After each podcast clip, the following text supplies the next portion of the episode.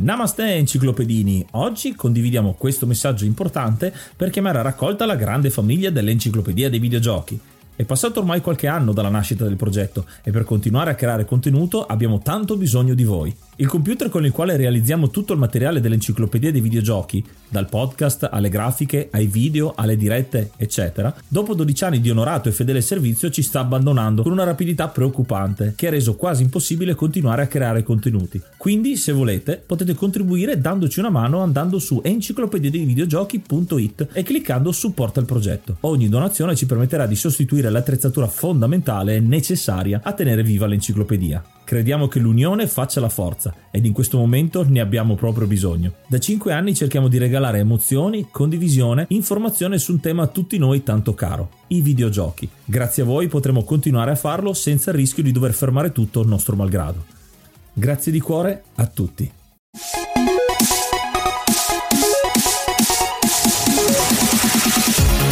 Namaste e benvenuti all'undicesimo episodio dell'Enciclopedia dei Videogiochi. Io sono Ace. E io sono Yuga e oggi parleremo di Prince of Persia. Ma come al solito, prima di cominciare parliamo anche di qualche news. Come dicevi Ace, ormai abbiamo passato il traguardo dei primi 10 episodi e devo dire che stanno andando bene anche gli ascolti. Siamo arrivati quasi sui 2600 ascolti. Eh sì, ogni volta cominciate a ascoltare sia l'ultimo episodio ma soprattutto partendo dall'inizio, quindi siamo a scalare diciamo alcuni alcuni episodi cominciano, l'episodio di Metal Slug sta cominciando ad avvicinarsi mille, ai mille ascolti da solo, che è già un traguardone. Vogliamo anche ringraziare il signor Vanak e il signor Lapo che ci hanno lasciato un messaggio e tanti altri messaggi che stanno arrivando e cercheremo di integrarli eh, uno dietro l'altro. Infatti oggi vi ascoltate quello di Lapo che ci dà una ottima precisazione su Portal. Salve Ace salve Yuga. Vi volevo fare i complimenti per questi 10 episodi dell'enciclopedia che mi sono ascoltato con molto piacere soprattutto quando guidavo. Siete meglio della radio, complimenti. Ehm, volevo fare un paio di precisazioni su Portal, sul fatto che la protagonista non si chiami Kel, ma Cell, e poi per il fatto che in realtà fin dall'inizio non sappiamo che è nel mondo di, nell'universo di Half-Life, ma viene detta una, cioè viene capito da una semplice frase che dice GLaDOS quando muore. Io sono l'unica che, vi, che ti protegge da loro all'esterno. E infatti ci sono state varie speculazioni su questa frase che poi nella canzone Still Alive sono confermate, nel senso che nomina la Black Mesa e i loro sono i Combine di Half-Life. Quindi fino alla fine non lo sappiamo. E appunto, complimenti per il podcast. E...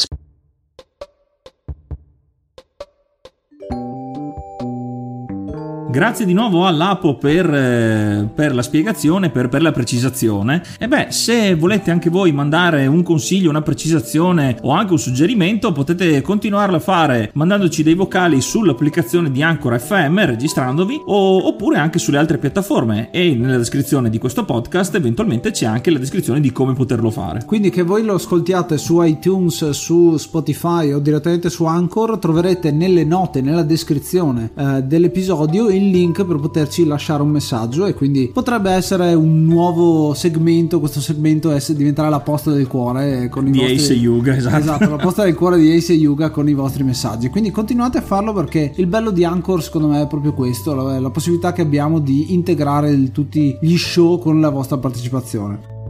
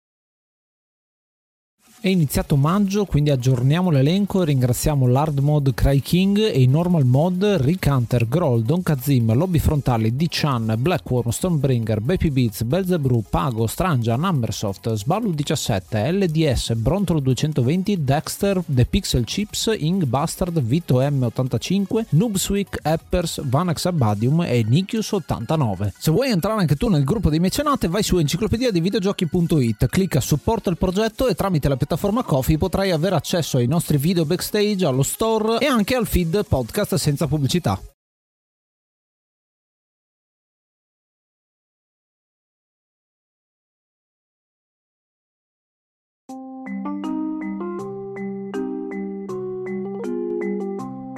Gioco di oggi è Prince of Persia, o per gli amici Prince of Persia. Il principe di... o principe di Persia. È un platform eh, sviluppato dalla Brotherhood nel 1989, inizialmente per Apple II e poi successivamente è stato il porting per PC, Amiga, tutti, tutti i sistemi dell'epoca, con svariati anche remake. Esatto, perché inizialmente è stato convertito per DOS, io me lo ricordo su DOS, e per Amiga, che è la versione originale col nostro principe vestito di, di, di, con un pigiama bianco e poi è stato riconvertito quando è stata fatta invece la versione per Super Nintendo e per Mega Drive. Anche per Mega Drive, sì. Eh, in cui è un pochino più persiano col turbante e, e anche un pochino il, eh, tutto quanto l'ambiente è meno eh, mo, monocromatico. Si è dato un tono dopo, dopo il makeover nel programma Come ti vesti. Esatto, è un uh, platform di genere fantasy, di, di, tema fantasy e il uh, let's play è durato 10 12 episodi in realtà, non 10 come ho segnato io, ho sbagliato a segnare, e di più o meno un'ora, fate conto perché il gioco effettivamente dura un'ora, e l'ho pubblicato abbastanza recentemente, si tratta di settembre 2017.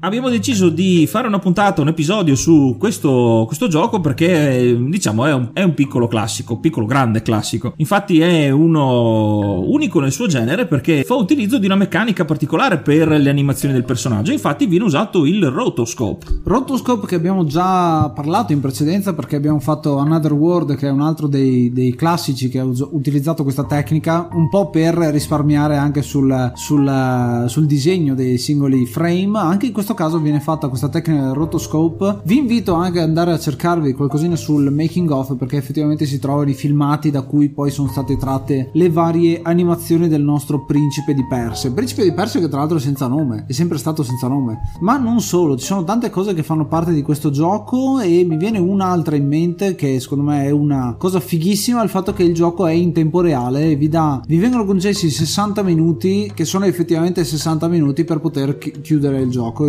concludere il gioco. Non sempre nei platform c'è questa. Eh, vediamo già il finale, eh, nel senso che giochi come Super Mario e giochi come platform di, di, di quel tempo lì, eh, sì, il finale è dobbiamo salvare la principessa, ma non ci viene detto tra quanto, tra quanti schemi. Invece qua più o meno abbiamo già il quadro di quanto durerà il gioco e quindi se uno è un, uh, un giocatore che ha quel tempo da impiegare, lo deve impiegare perché non esiste salvataggio tra l'altro l'altro. Ma come tutti i giochi dell'epoca esiste comunque la, la, possibilità di usare dei cheat che permetteranno di superare gli schemi senza doverli effettivamente fare. Solo che il, il gioco, essendo comunque un po' birichino, ogni volta che si salta il, lo schema non resetterà l'orario, diciamo il timer alla mezz'ora, ma comunque toglierà del tempo a disposizione. Quindi lui comunque farà in modo di far perdere tempo. Esattamente. Parliamo precisamente della, della versione a cui abbiamo giocato più io e Yuga, che è quella per Amiga come sapete io e lui ci abbiamo giocato tantissimo a questi giochi, li stiamo riscoprendo eh, grazie all'enciclopedia dei videogiochi e che eh, corrisponde alla versione, credo anche per Apple 2, ma sicuramente quella DOS, eh, a parte per, per, i colori che ci sono, perché io mi ricordo su DOS eh, di averci giocato in bianco e nero e grigio, ehm, mentre appunto la versione Amiga era a colori, credo 16 colori, 8 colori, una roba del genere. Comunque molto pochi colori, eh, definizione da segnare dappertutto, molto pochi colori fuori, proprio tutto attaccato si scrive. E questa cosa di poter saltare gli schemi era fino tra l'altro al livello 8, Beh, quindi gli ultimi 4 livelli, perché sono 12 in tutto, dovevano essere fatti per forza, per forza con le proprie energie. Inoltre un'altra cosa particolare del gioco è che eh, utilizzando il rotoscope le animazioni sono più fluide e quindi in un certo senso, almeno per l'epoca, ci si immedesimava un po' di più nella storia e nel, comunque nelle movenze del nostro protagonista. E, e questo, diciamo, si vedeva maggiormente nelle, purtroppo nelle morti che sono, che sono possibili nel gioco. Infatti, oltre alla classico cadere nel, nel vuoto sbagliando un salto, ci saranno anche eh, tagliole, le trappole, le, le, le, spine e ogni volta saranno anche parecchio cruente, cioè vedremo del sangue, insomma, anche, cade, anche cadendo, come dicevo, dal, dagli strappioni, non sarà come Super Mario che spari, eh, spariamo dallo schermo e siamo morti. Lì vedremo proprio tutti i piani, magari appena fatti, cadremo per svariati piani e ci sfarcelleremo al suolo. Prima di passare alla storia del, del gioco, la trama, che non è sviluppatissima, ma abbiamo qualcosina da dire, eh, parliamo ancora della Broderbund, che, eh, Broderbund in realtà, che è una parola in lingua afrikaans, che vuol dire associazione di fratelli, inf- inf- assomiglia un pochino al tedesco, Brother e Bund, eh, legame, bond, insomma, che è quello lì, ehm, che è un'azienda che ha lavorato tra gli, 80, gli anni 80 e gli anni 90, ha pubblicato svariati giochi, non tantissimi a dire il vero, però è famosa per il primo Prince of Persia, per la serie di videogiochi di Carmen San Diego che io ho giocato qua e là, che sono abbastanza carini, sono giochi eh, testuali in quel caso a scelte, quindi non proprio testuali ma di testo più che testuali. E, ehm, e la, il gioco Myst, che è scritto con la Y, che è un altro gioco abbastanza interessante. Poi ovviamente il, eh, i diritti eh, di Prince of Persia eh, verranno ceduti a Ubisoft, eh, Ubisoft che ha poi creato la trilogia barra quadrilogia barra pentalogia, no in realtà ne ha fatti, fatti almeno 5 di giochi di Prince of Persia eh, che sono iniziati con le sabbie del tempo che potete trovare comunque sul canale.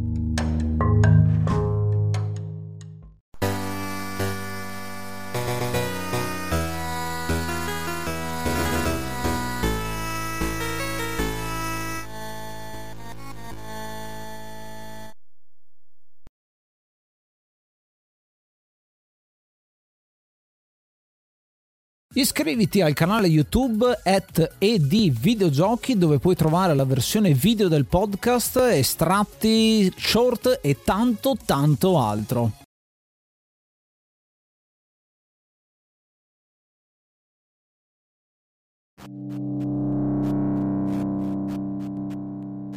Parliamo quindi della trama di Prince of Persia, eh, gioco che eh, è ambientato appunto nella Persia medievale e eh, vede il sultano di Persia essere assente per, eh, perché è andato in guerra. E quindi c'è la sua figlia, la principessa, che viene, eh, viene imprigionata dal visir Jafar, nome noto diciamo, e che tramerà, ehm, tramerà per salire al trono cercando di sposare, sposare la principessa. E gli darà un ultimatum, infatti gli darà un'ora per decidere decidere se sposarlo o morire. Nel frattempo imprigionerà noi, che siamo in realtà il vero amore della principessa, nelle segrete e avremo, come la scelta della principessa, sempre un'ora per poterla salvare. Interessante perché effettivamente il protagonista non è un principe, ma è semplicemente innamorato della principessa, il vero amore della principessa. Solo il titolo, che è il principe di Persia, ci farà fare uno più uno e fare questa assunzione, ma in realtà il giocatore, il protagonista, non ha nome, non ha voce, non, ha, non parla mai, non dice mai niente tra l'altro tutto il gioco è senza parole, tutto, ehm, eh, tutta quanta la comunicazione viene fatta attraverso i gesti eh, dei vari personaggi e delle loro interazioni tra uno schema e l'altro, tra eh, Jafar che visiterà la principessa, la principessa che si eh, dispera sempre di più e tra l'altro c'è anche un topolino di mezzo che ci aiuterà non poco. È una clessidra gigante esatto. che ci aiuterà a, vede- a, a, capire lo scorrere del tempo. Tra l'altro, a proposito di questo, sono tutti elementi che eh, all'inizio degli anni 90, eh, nel 92 è uscito Aladdin al cinema e io appunto mi ricordo di aver visto il film col genio della lampada eccetera, recentemente è anche uscito il remake film ma qualcuno di voi si ricorderà sicuramente il cartone animato classico Disney, eh, vedendo il visir Jafar, la principessa, le segrete del castello, il mondo di, que- di, di, di questa cosa, la clessidra del tempo, quindi ho fatto uno più uno, ho detto dai questo qua è sicuramente il gioco di, eh, di, di Aladdin, il protagonista è Aladdin. Infatti molti lo chiamavano proprio Aladdin, questo principe di Persia, perché effettivamente non ha nome e non ce l'ha mai eh, in tutta quanta la serie, anzi addirittura eh, nei giochi successivi giocheranno diciamo sul, eh, sul nome del, del, protagonista proprio con, eh, con, ehm, con la parola Kakolukiam, credo, non mi ricordo male, che è una parola particolare di una principessa dei titoli successivi. E nell'arco di quest'ora il nostro obiettivo appunto sarà raggiungere la nostra amata principessa e,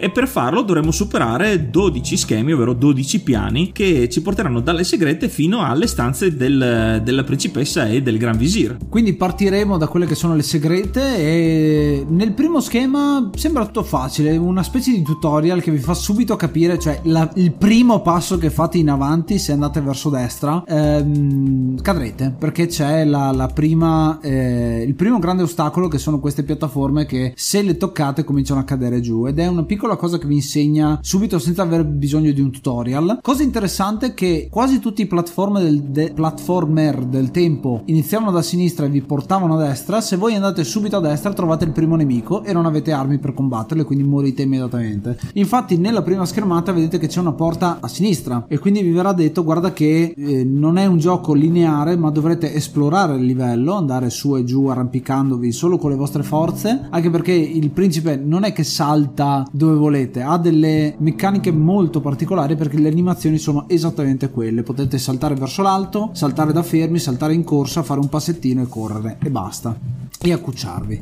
E sarà nostro compito dosare appunto queste nostre azioni perché delle volte un salto troppo lungo o una corsa a capicollo ci, ci, ci, ci porterà direttamente nelle trappole eh, che sono disseminate all'interno delle segrete. Trappole che la maggior parte delle volte, ad esempio la, la più classica trappola, quella delle spine, sarà, sarà possibile evitarla però camminando, eh, camminando guardinghi facendo piccoli passetti. Esatto, oppure trovando il pixel giusto per poter saltare perché è l'unica cosa che vi può far guadagnare un po' di tempo tempo. Eh, alla fine del primo schema troveremo la spada, la spada che tra l'altro è lasciata da, un, da, uno scheletro che è lì, quindi uno che ha combattuto tantissimo tempo fa. Spada che tra l'altro quando la mette via sembra ogni volta che si sta infilzando perché i colori sono pochi e la grafica è quello che è. E con questa spada finalmente dovrete rifarvi tutto lo schema al contrario e andare a sconfiggere il primo mostro, il primo mostro, il primo, la prima guardia eh, che vi eh, lascerà libero il passaggio per il secondo livello. A quel punto le cose cominceranno a complicarsi sempre di più. Infatti già dal secondo schema le cose diventeranno più difficili, infatti eh, dovremo superare le, le porte inferriate e, e, i pulsanti per aprirle che saranno sempre eh, nelle piattaforme su cui cammineremo o ci arrampicheremo, però non saranno sempre vicine alle porte, ma saranno appunto sparse nello schema e una volta premute dovremo anche correre perché saranno a tempo, già una volta premute il cancello ricomincerà a chiudersi. Oltre al fatto che possiamo trovare anche degli altri pulsanti che chiudono immediatamente le porte, quindi dovremo aprirle colpirli, muoverci velocemente e saltare i punti eh, non desiderati.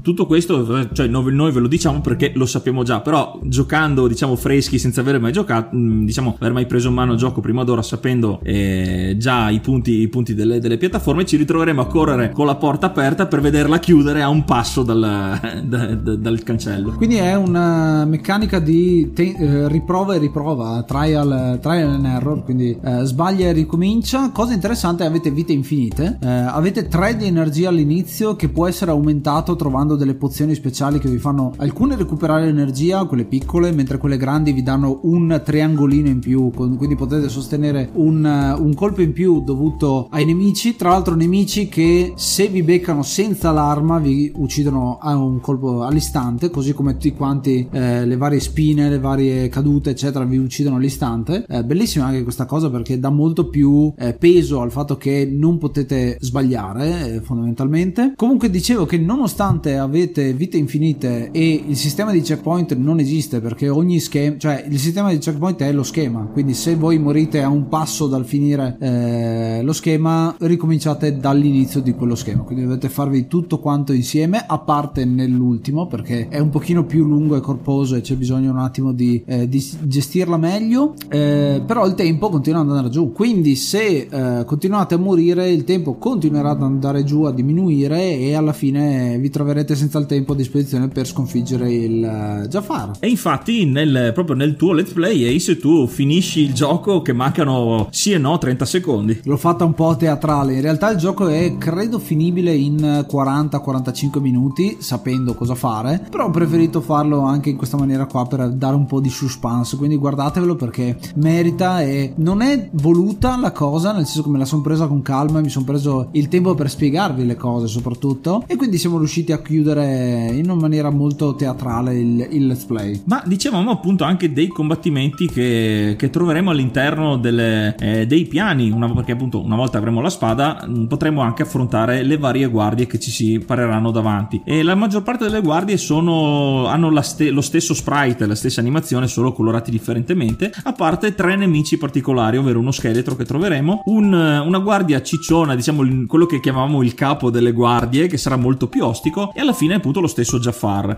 Combattimenti che sono strutturati, diciamo, non, non molto complicati di per sé. Infatti avremo la possibilità di fare due azioni, l'attacco, la stoccata diretta, oppure la parata con risposta. Cosa interessante è che appunto la, la, la complessità dei singoli combattimenti non è dovuta al fatto che abbiamo tante combo diverse o come succederà poi nei successivi eh, Prince of Persia, ma è proprio l'ambiente, il fatto che a volte combattiamo sospesi vicino a un ponte, a volte combattiamo tra le tagliole, quindi potremo spingere il nostro avversario a eh, infilzarsi eh, eh, con, con, l'ambiente, a volte lo potremo far cadere. E eh, cosa interessante, ultimo nemico che non ho ancora parlato e vorrei parlarne adesso è il, eh, il principe stesso. Il principe perché a un certo punto, a metà più o meno del gioco, se non mi ricordo male, il capo delle guardie, il ciccione, lo troviamo proprio a metà del gioco. Eh, ma a un certo punto c'è un. ci sono un paio di punti interessanti perché dopo aver appreso tutte le meccaniche che abbiamo a disposizione, aprire cancelli, chiudere cancelli, saltare le spine, eccetera, eccetera, ci sono due punti in tutto il gioco che sono eh, rompono questo schema. Uno di questi è lo specchio. Ad un certo punto eh, avremo fatto, avremo aperto la strada per l'uscita, ma improvvisamente nella schermata che era libera ci sarà uno specchio in mezzo e non potrà essere sorpassato in nessuna maniera perché se noi proviamo ad avvicinarci guarderemo noi stessi ma non potremo fare niente. Quindi bisogna un po' pensare fuori dalla scatola e lanciarsi dentro a questo specchio, saltarci contro e questo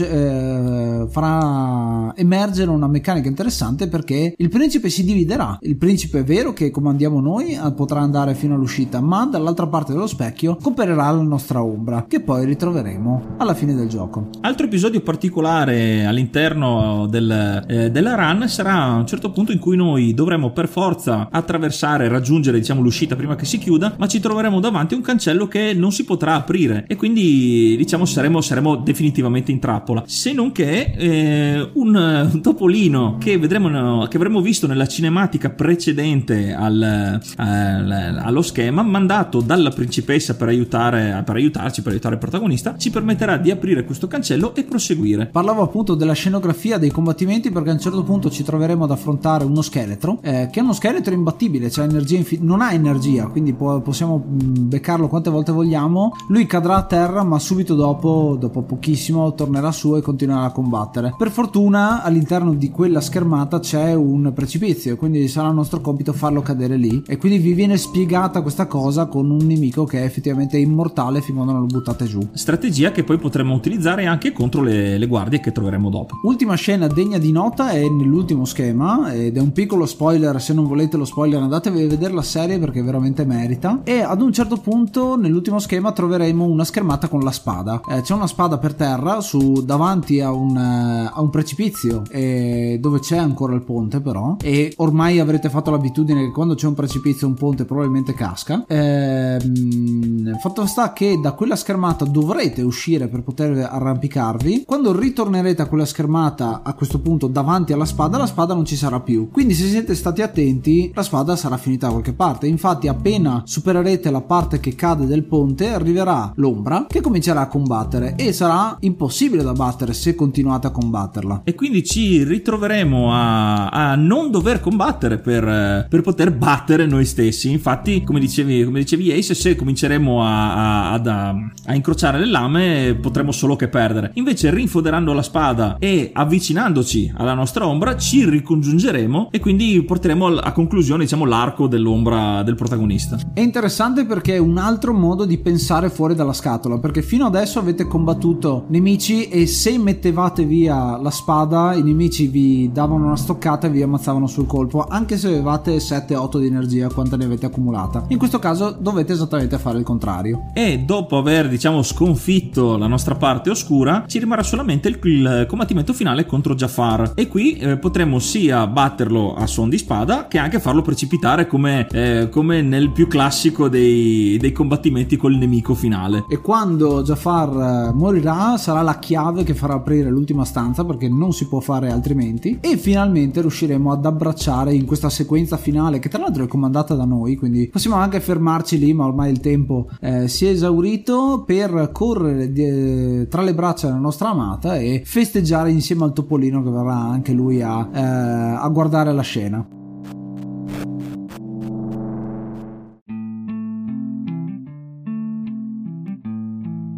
Quindi un bellissimo gioco che dura un'ora, ma molti speedrunner sono riusciti a finirlo in molto meno. Addirittura il record eh, mondiale in questo momento è un quarto d'ora, 15 minuti eh, e qualche secondo qua e là, eh, sfruttando anche qualche glitch, ad esempio le, la possibilità di eh, saltare completamente la fase del topo che arriva a darvi una mano, oppure tutti i combattimenti fondamentalmente, perché c'è un glitch abbastanza semplice da, da imparare che è saltare contro i nemici, vi fa spawnare, vi fa scambiare cambiare diciamo le posizioni e quindi poi potete mettervi la spada e scappare velocissimi.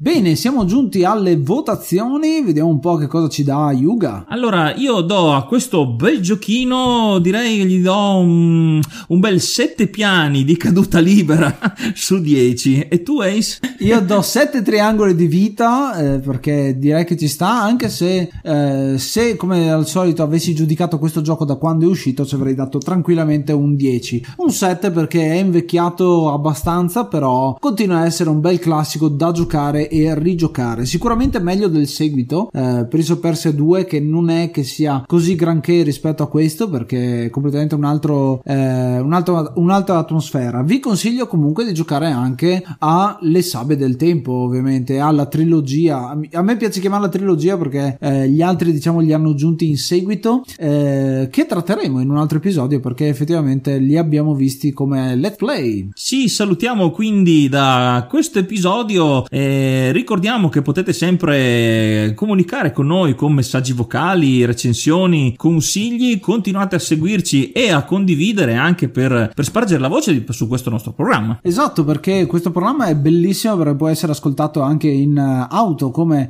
molti di voi ci hanno ormai scritto andando a lavoro, andando a lezione, se siete universitari o se siete di qualsiasi età e state ancora studiando perché avete 75 anni e volete ancora fare l'università della terza età. Ma anche più comunemente, non so, in in palestra, se siete sul tram, qua, mentre state facendo all'amore. Esatto, la nostra voce calda vi accoglierà e vi terrà compagnia. Ci vediamo quindi al prossimo episodio. Io sono Ace. Io sono Yuga. Namaste and be brave. Fa